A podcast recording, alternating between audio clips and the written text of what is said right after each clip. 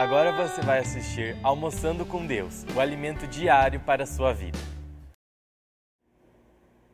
Olá, bom dia, boa tarde, seja bem-vindo mais um Almoçando com Deus. Nós continuamos essa série no livro de Salmos e hoje nós vamos meditar um pouco no Salmo 103. E eu quero te convidar a já começar com a leitura desse salmo e depois nós vamos adorar ao Senhor com uma canção que foi feita de forma muito linda, que foi colocada uma melodia, praticamente a mesma letra do salmo. Então nós vamos aproveitar, né? Que os irmãos cantaram esse salmo e a gente vai cantar junto. É, salmo 103 diz assim: Bendiga o Senhor a minha alma, bendiga o Senhor todo o meu ser, bendiga o Senhor a minha alma e não esqueça nenhuma de suas bênçãos é Ele que perdoa todos os seus pecados e cura todas as suas doenças, que resgata a sua vida da sepultura e o coroa de bondade e compaixão, que enche de bens a sua existência, de modo que a sua juventude se renova como a águia. O Senhor faz justiça e defende a causa dos oprimidos. Ele manifestou os seus caminhos a Moisés, os seus feitos aos israelitas. O Senhor é compassivo e misericordioso, muito paciente e cheio de amor. Não acusa sem cessar, não fica ressentido para sempre. Não nos trata conforme os nossos pecados, nem nos retribui conforme as nossas iniquidades. Pois como os céus se elevam acima da terra, assim é grande o seu amor para com os que o temem. E como o Oriente está longe do Ocidente, Assim ele afasta para longe de nós as nossas transgressões. Como um pai tem compaixão de seus filhos, assim o Senhor tem compaixão dos que o temem, pois ele sabe do que somos formados. Lembra-se de que somos pó. A vida do homem é semelhante à relva. Ele floresce como a flor do campo, que se vai quando sopra o vento e nem sabe mais o lugar que ocupava. Mas o amor leal do Senhor o seu amor eterno está com os que o temem, e a sua justiça com os filhos dos seus filhos, com os que guardam a sua aliança e se lembram de obedecer aos seus preceitos. O Senhor estabeleceu o seu trono nos céus e, como rei, domina sobre tudo que existe. Bendigam o Senhor, vocês, seus anjos poderosos, que obedecem à sua palavra. Bendigam o Senhor todos os seus exércitos, vocês, seus servos que cumprem a sua vontade. Bendigam o Senhor todas as suas obras em todos os lugares do seu domínio. Bendiga o Senhor a minha alma. Pai, nós queremos adorar o teu nome nesse momento. Nós queremos realmente encher o nosso coração de gratidão e adorar o teu nome junto com essa canção, Pai. Nós queremos dizer: bendiga, a minha alma, ao Senhor. Se recorde das bênçãos, se recorde de tudo que o Senhor tem feito. Senhor, nós te adoramos, nós te exaltamos nesse meio-dia, Senhor. Aleluia.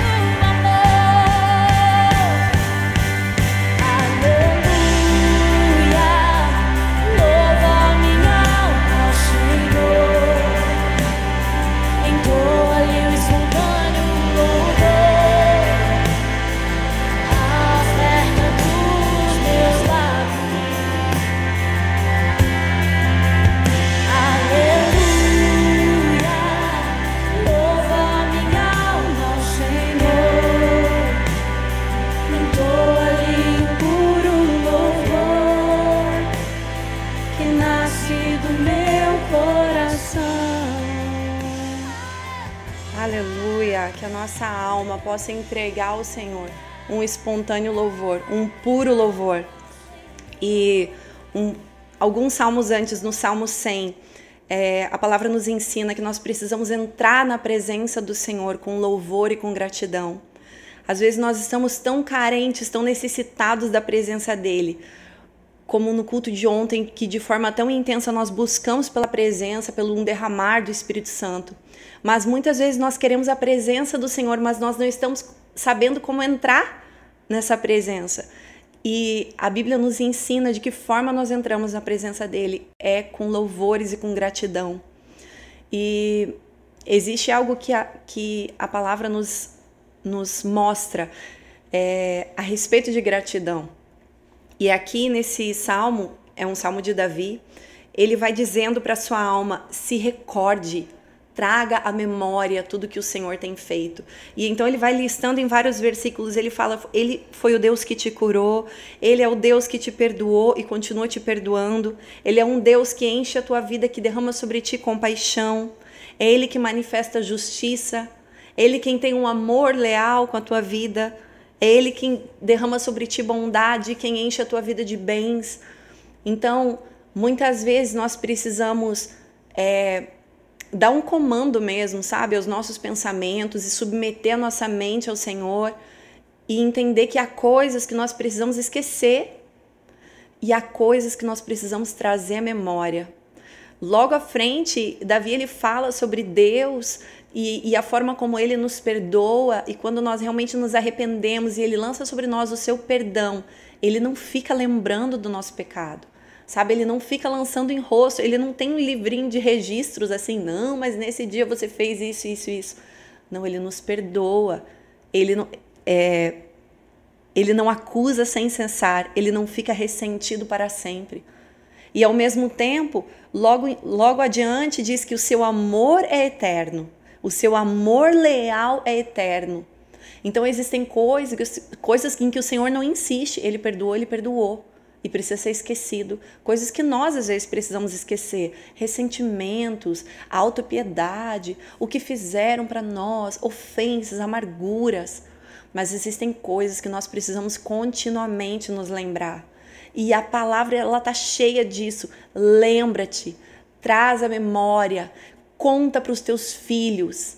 Jesus, quando ensinou seus discípulos, instituiu um ritual um memorial que é a Santa Ceia. Ele diz todas as vezes que vocês partirem o pão, lembrem do que eu fiz por vocês. Porque ele sabe como realmente nós somos pó, como nós lemos aqui. Ele entende que a nossa estrutura é fraca e nós nos deixamos levar pelas circunstâncias ao nosso redor. E ele precisa nos comandar, dizer: lembra-te. Lembra-te do quanto você foi perdoado, do quanto de quantos milagres o Senhor já fez na sua vida.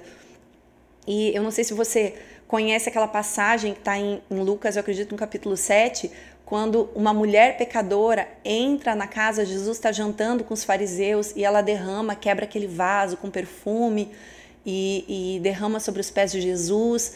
E alguns questionam aquilo porque foi algo muito, por que ela derramou aquele perfume tão caro? E Jesus ele diz assim: é, quem muito foi perdoado, muito ama. E às vezes, lendo rapidamente, a gente pode se confundir pensando que, não, então somente vai amar verdadeiramente o Senhor e vai amar intensamente o Senhor aquele que teve uma vida muito tenebrosa, aquele que tinha uma lista de pecados, uma ficha corrida, né? Vamos dizer assim. As passagens eram de pecados, a ficha corrida dele era muito extensa. Ele fez tudo de terrível. Tá, mas e aquela pessoa que cresceu, né? Cresceu na igreja, filho de cristãos. Essa pessoa, então, ela não vai conseguir amar o Senhor porque não foi muito perdoado? E nós podemos, se você fizer uma leitura rápida, você pode até se confundir, mas não é isso que Jesus está dizendo. Porque se nós vermos o, o, apóstolo Paulo, por exemplo, ele, ele tinha um homem, ele era um homem que não tinha do que se envergonhar, né? Até no perseguir a igreja foi por zelo. Ele era fariseu de fariseus, ele cumpria a lei, cada vírgula. Mas lá em 1 Timóteo ele diz assim que Jesus veio para perdoar os pecadores do quais, dos quais ele era o principal. Então, o que significa isso? Que gratidão é essa? Como é que eu vou responder em amor ao Senhor? é quanto mais eu pecar e mais ele me perdoar, mais eu vou amar? Não, porque todos nós pecamos. Todos pecamos. Então, quanto mais eu me aproximo do Senhor em gratidão, quanto mais eu entro na presença dele e percebo o quanto eu era responsável por todos os meus erros. Porque às vezes a gente faz a nossa lista bem curtinha de pecados, porque a gente pensa mais no que os outros fizeram por nós do que o que a gente fez. Mas quando a gente vai entendendo que o sacrifício de Jesus, mesmo que fosse só eu que estivesse aqui nessa terra, só você, só o pastor Edemir, só o pastor Léo, qualquer um que está aqui, se fosse uma pessoa só que estivesse nessa terra, mas que a listinha de pecado a pessoa pensasse: não, mas eu fiz pouquinha coisa, Jesus não ia precisar morrer por mim. Sim, ele precisaria. Para nos salvar, ele precisaria mesmo que fosse por um só. Nós não conseguiríamos entrar na presença de Deus se não fosse pelo sacrifício de Jesus. E quanto mais a gente entende o que ele fez por nós, quanto mais nós percebemos o quão pecadores nós éramos, mais a gente vai conseguir responder em amor. Sabe como quando você recebe um favor inesperado de alguém, alguém perdoa uma dívida sua em dinheiro ou alguém te dá um presente muito maior que você não não conseguiria retribuir e você sente no coração aquela dívida de gratidão. Nossa, eu vou ser eternamente grato a essa pessoa. É essa resposta que esse salmo está falando. Lembra-te, alma minha, de tudo que o Senhor fez por ti. Lembra do quão grande, quão imenso é esse amor. Lembra de o quão longe ele lançou os teus pecados. Lembra que ele te curou, que ele, ele te responde com compaixão, com bondade. Lembra que ele te renova. Então nós vamos poder dar essa resposta de amor ao Senhor, essa resposta de gratidão. E em um dos versículos aqui ele fala que é, o Senhor enche de bens a nossa existência, de modo que a nossa a sua juventude se renova como a águia. Talvez nós estejamos em um ciclo de cansaço ou em um ciclo pesado em que nós não conseguimos responder com alegria e com gratidão e com ousadia, mas o Senhor pode nos renovar nessa tarde. Amém? Que essa palavra possa encher o teu coração. Senhor, eu oro por renovo sobre a vida de cada um dos meus irmãos. Eu oro para que o Senhor enche o nosso coração de gratidão e que a nossa alma possa louvar e engrandecer o nome do Senhor por toda essa tarde, por todos esses próximos dias. Enche a nossa boca de louvor e gratidão em nome de Jesus. Amém. Que o Senhor te abençoe.